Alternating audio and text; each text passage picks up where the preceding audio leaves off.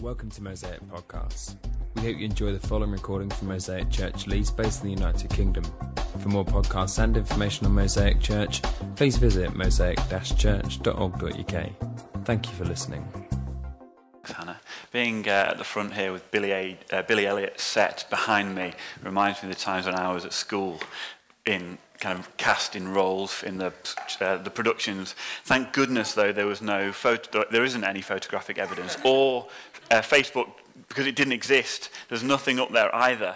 I went to an all boys primary school, and um, someone had to be chosen to play the part, part of Mary, mother of Jesus. that someone was me. I knew at that point I was destined for greatness on stage and screen, and perhaps not. And then uh, that later that year, my friend Jamie Lyons, he had a, a, a party, a little village hall, where a children's entertainer had come with a kind of a camera crew and they were making a documentary about this children's entertainer. And I, my 10 minutes uh, 10 seconds of fame were such that someone had poked me in the eye I burst into tears had a right tiz was and had to be taken away. And that's what I was that was my kind of my moment in that television program. And then in year 6 our Leavers production, I was cast as the music teacher. Not a bad role, but not a big role. And I can't remember much about it, although I do remember the costume I wore of Mrs. Baldwin made me look like Mrs. Doubt, uh, the, the, kind of a young Mrs. Doubtfire. And so when you when I think of next week uh, and the Christmas service, I am so glad Claire and Dave haven't asked me to do anything because I I haven't got a, a resume for excellent parts. I have though got a lot of expectation. Next week will be brilliant. Next week, as the children help us understand and experience what happened that first Christmas, we as a church and those we invite to come and watch will have a fresh glimpse glimpse of what God did that first Christmas. And um, please, as Sarah said, use those flyers, use that video to invite people along to hear kind of, kind of what will happen next week. And if you are a parent and you're in the room, please do check the city this week for any messages from Claire of any kind of final things that need to happen. Um, what we're going to do now, we're going to look at some of the characters in the Christmas story. We're not going to look at the characters I've played in my acting history. We're, um, well, we'll look at one of them and we'll see four unique responses. These four characters or groupings of characters. And we're asking who they are and what was their unique response to the revelation of Jesus' birth. And we're going to look at Matthew's Gospel. If you have a Bible, if you get it up, uh, open at Matthew chapter 1, we're going to look at some of Matthew chapter 1 and some of Matthew chapter 2. And we're starting out by looking at the two parents of Jesus, baby born, who is the Saviour of the world. And so, what kind of parents, I wonder, would you choose if you were God in heaven? Who would you want to parent your precious son? Joseph, he was a manual labourer. Mary, a young teenage girl, they were poor, seriously poor. The temple, they could only give the lowest amount of sacrifice when they um, went to give offering. Not only did Joseph have little money, but he also had little status. So when they turned up to this town, his home, kind of family's hometown, Bethlehem, when the census had been called by the Roman emperor, he had little reputation or little um, ability to find a room for his pregnant wife. All he could muster was a space with dirty animals. What kind of parents had God chosen? They weren't long married. They didn't have a track record of parenting. They didn't even have a close family support network in this town. What kind of parents had God chosen? Well, the parents to whom God would entrust his one and only Son tell us who God values highly. The angels in Luke's gospel say to Mary that she is someone who God highly favors. Not the queens in the palaces, not the business women with all their wealth, not the Jewish leaders' wives with their status in society, but a poor teenager who has nothing to offer but what is in her heart. And it's a heart, as we'll see, filled with kindness, filled with faith, and filled with obedience. So let's backtrack a little bit. Let me help you understand the story. Because Mary and Joseph, they are going to get married. Well, hey, yeah, young love, engagement, party, dreaming of a life together, dreaming of a family running all around, playing with their little hammers, pretending to be dad the carpenter. They'd move in, they wouldn't move in together before they're married. No, they wouldn't do that. And they'd keep their virginity right up to their wedding night. And then this shock comes. Mary, before the day of the wedding, is found to be pregnant. Can you imagine Joseph? Can you imagine his feelings? Can you imagine the expression on his face as Mary tells him? And then Mary pulls out this mind boggling re- uh, reason because the Holy Spirit put the baby there. It's no wonder he needs a few visits from the angels to kind of make things clear. But that's what happens. Angels visit Mary and Joseph. And I'm not making a joke of this um, to suggest it's made up at all. It is incredible, and I believe it is incredibly true that we really do believe this happened. Because I mean, let's think about it. If God can make the universe, God can put a baby inside Mary's tummy. And Joseph then displays this amazing kindness. He planned to end the, uh, the engagement quietly. He wanted to do it with kindness, considering Mary above himself. But he, um, he didn't want to disgrace her, you see. But God has different plans. God wants Mary and Joseph to the, be the parents of his son. So the angel comes and brings another message. So reading on, uh, you follow on the screen, but from verse 20, it says this But after he had considered this, an angel of the Lord appeared to him in a dream and said, Joseph, son of David, do not be afraid to take Mary home as your wife, because what is conceived in her is from the Holy Spirit. She will give birth to a son, and you are to give him the name Jesus because he will save people from their sins. So, this is the explanation that the angel gave to Joseph. I'd be pretty shocked at the news that Joseph gets first, that Mary's pregnant. I'd also be pretty shocked an angel arrives to talk to me. But Joseph is reassured. You see, he continues in his kindness. They wait to get married. He waits to consummate his marriage with Mary until a time after Jesus is born, the Bible tells us. He gives up his right on his wedding night as a husband. And, gentlemen, I have to tell you, this is a, it's a wonderful example of kindness as we seek to be kind to our wives.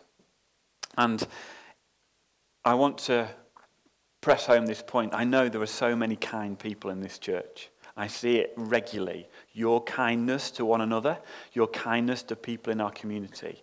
And I want to make sure the, the root where you're feeding from is in the right place. If we try and be kind in and of ourselves, we will quickly find we will run dry. However, Jesus tells us that in him there is a wellspring of life.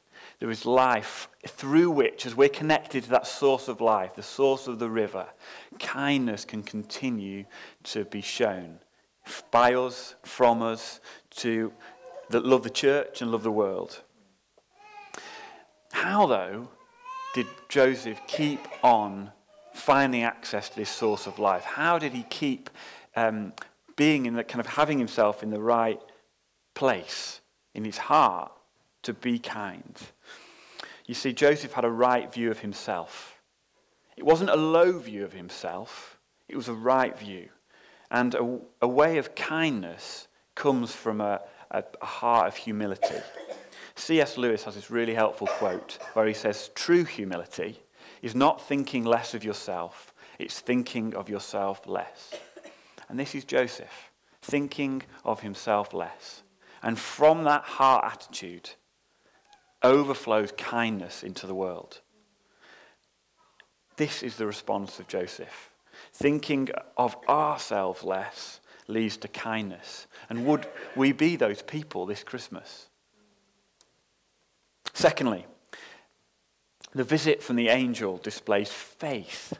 Joseph believes the angel's story of Jesus' conception. Mary's response to the angel that visits her in Luke's gospel is one of faith. Let's read Luke 1 um, 38. It's on the screen. It says, I am the Lord's servant. May it be to me as you have said. We see kindness from Joseph, and we see faith in Mary. When God says something to Mary, she believes it. Might we be that kind of people as we hear God say something and we say, May it be to me as you have said? I wonder how we're doing as a church, hearing and believing God's word to us. I'm praying for me this Christmas that I, my heart would be captured again of the story in the Bible, that I would see it afresh, see the wonder of this Jesus, Saviour. We'd see this wonder of Jesus known as Emmanuel, God with us. And that I, would ex- I wouldn't just know it here, but I'm experiencing it in my heart. And thirdly, as we just um, skim through Mary and Joseph and their response, we see obedience. Um, Joseph's encounters with an angel, the angels, are always um, matched by his obedience. They tell him to do something, and he instantly obeys without delay. Just two of these occurrences, both when the angel had spoken to him. First time um, after we've just read, he said, Oh, you, you're to take it home and, and you're to kind of continue to be husband. Don't, don't break off the engagement. Joseph woke up, Matthew 1 24. He did what the angel of the Lord had commanded him and took Mary home as his wife. He heard the word of the angel, he obeyed. And then later on in the story, after Jesus has been born, they um, were warned a, uh, to go um, away, not go straight home, because Herod was on the lookout for, for this baby born. And in chapter 2, verse 21, we see another response of Joseph to an angel. The angel comes to him, verse 20 Get up, take the child and his mother, and go to the land of Israel. For those who are trying um, those who were trying to take the child's life are dead. So this is the point. He's no longer in hiding, and he is. An angel comes to visit and says, "Go back home." So what happens? So he took, he got up, took the child and his mother, and went to the land of Israel. God's looking for people like this. Mary and Joseph, incredibly obedient people. Will we be people of obedience? The Old, there's an Old Testament book called 2 Chronicles, which talks of the Lord, the eyes of the Lord ranging throughout the earth to strengthen those who heart, whose hearts are fully committed to Him. Would be, we be these people? Like Mary and Joseph, people of obedience. And we're not left in our own devices in obedience. We are strengthened by God so that we can live for Him. And this morning, you, you may find as I keep talking, or as we Mary leads us shortly in worship, that God just draws you to a place of repentance. That you know you've been living away a certain way, thinking certain things, um, acting in certain ways. And God's saying this morning, I'd like you to turn away from those behaviors back to me and live a life of obedience again. Will we be these people of obedience? God says, I want to strengthen your heart this morning. We looked at Mary and Joseph, first group of characters. We see humility, kindness, and obedience. And we're now going to look at the wise men, or the magi, as Matthew um, calls them. These wise men were rich, they were clever men. They knew a star appearing in the sky meant something incredibly important had happened on earth. These men, also important to God, they were from far away. They were not Israelites. They were most likely Persian. And God used the stars to speak to them because they, they were astrologers. They looked at the stars to see what's happening on earth. And here God breaks in and speaks to them through the things that they were most into. Centuries earlier, you see, Daniel, exiled in Babylon, would have met with star priests or magi. The magi would have read or heard Daniel's prophecy of a Messiah who would come And the Persian Magi, they wouldn't have to go too far to discover the written accounts of these prophecies.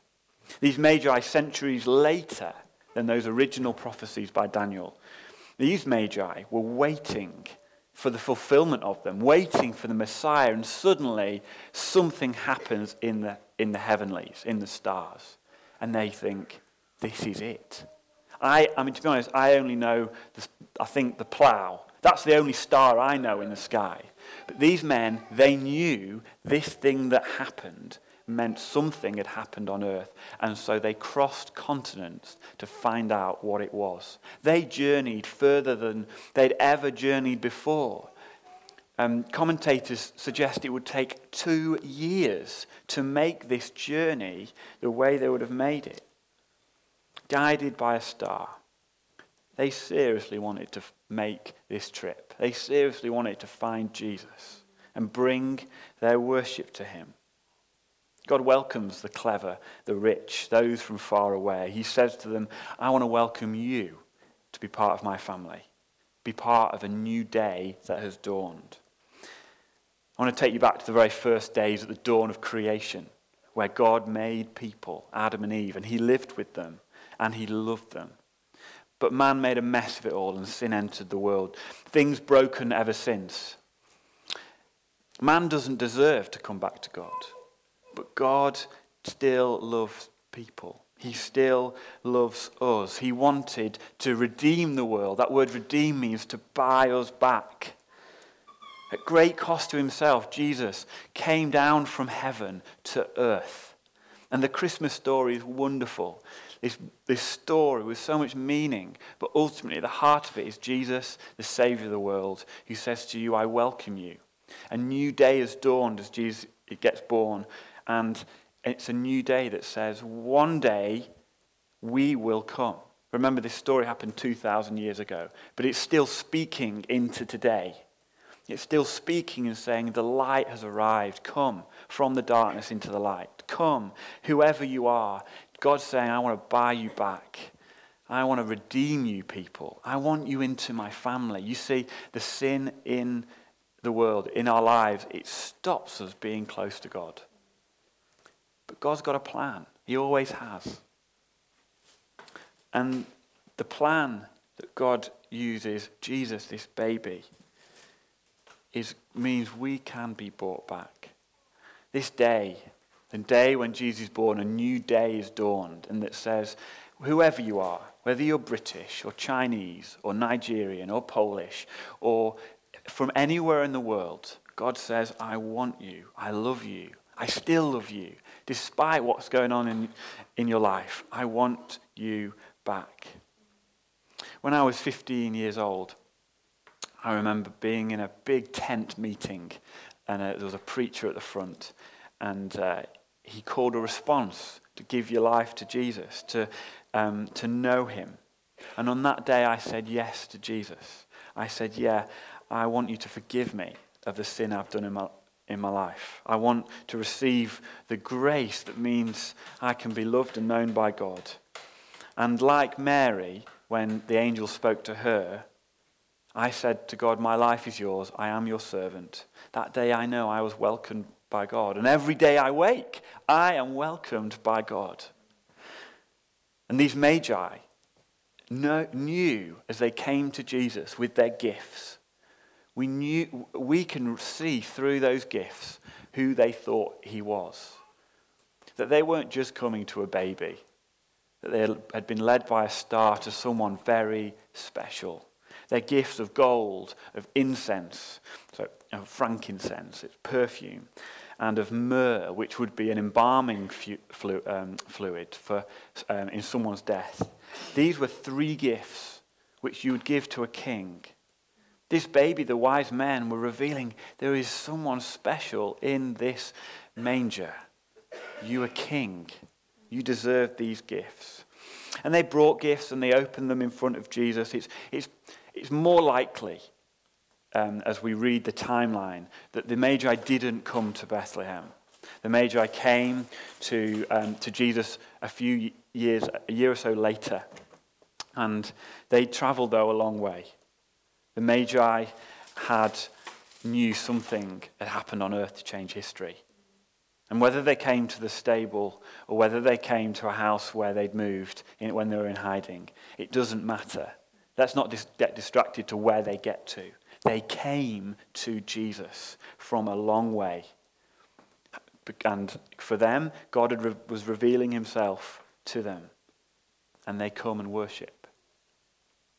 Mary and Joseph and the wise men, they've both got brilliant responses that of obedience and that of worship. And I want us to be a church whose responses are those.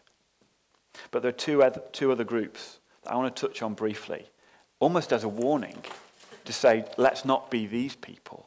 And if we feel that we identify in any way, there's no judgment here this morning. There is only welcome back to Father God. Only welcome back to, to come and know Him and to live obedient lives, to live lives of worship. See, the, the next character is Herod. His story is not complicated. This guy, um, he's, he's kind of made his way to be king of Judea, this, this kind of province in which Bethlehem is. And he has worked hard to compete for the throne. History says he backbites and he backstabs to get to this place as king of Judea. It was a Roman kind of position that they'd given him. And he is not going to give it up lightly. So, what's his response to a baby born who is called King of the Jews? That's his title. As the Magi come to him and say, oh, There's a new king that's been born. What's his response? It's mass murder of all the children who would have lived in Bethlehem.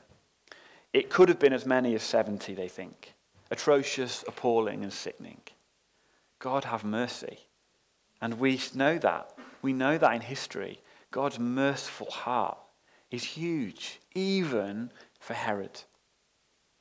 To label Herod, though, um, as aggressive, aggressive against Jesus is an understatement. Deep in his heart was fear fear of having his status taken from him, fear of change coming, blinded him to seeing Jesus as the true king, the one who was promised by God. Here was the hope of the world.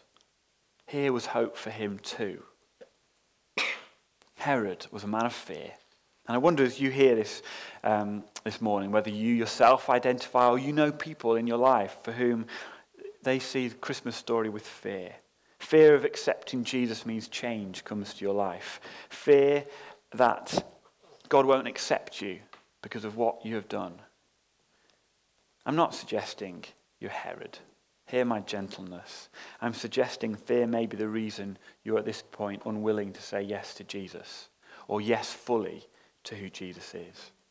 And I plead with you, knowing God's mercy, knowing God's grace, is the reason he sent Jesus here. He came down from heaven so that you might not fear, but live in freedom and peace. And finally, our final group of stories, they might come as a surprise because they're not really in a nativity scene ever. They're not even really mentioned. But looking through Matthew's Gospel, chapter 2, we see they're included here.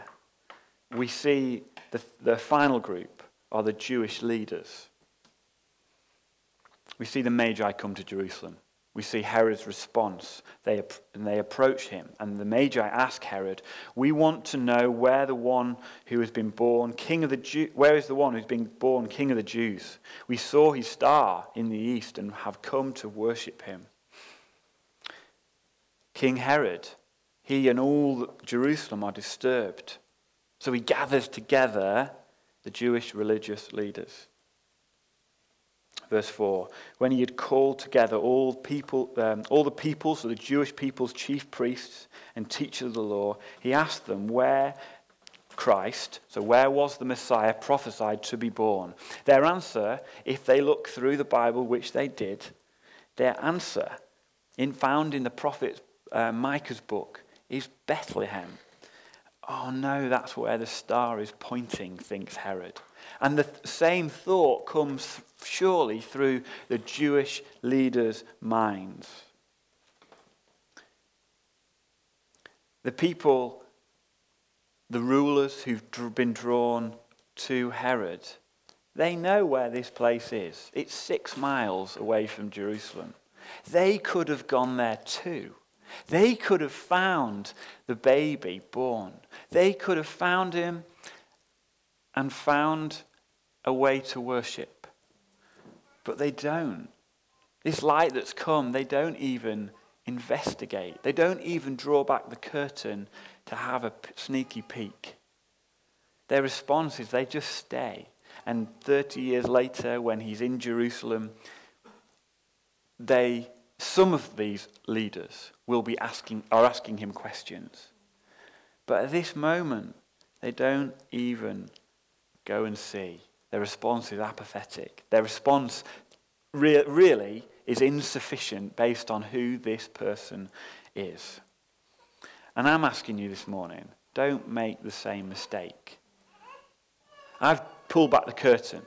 Next week, we certainly will pull back the curtain wide, literally, on the stage, as we discover and experience Jesus, light of the world. Do not be blind to who Jesus is and what we are to give him. And our invitation every year is come, come and hear a story of a baby born. Come, come and hear the story of a God, of God in heaven come to earth. And each year we say the same thing. The Savior is born. Come and be part of his story. Come and be part of history. You are a character in this story, whoever you are, whether you go to church every week or not. You're a character in this story because Jesus has come to earth. But what is your response? Is it of kindness, faith, and obedience, like Mary and Joseph? Is it like the Magi? They travel far to worship. Is it fear, like Herod, or apathy, like the Jewish leaders? Christmas is here again, right? No doubt about that. There's a massive Christmas tree in the courtyard if you've not seen it. And that people are preparing.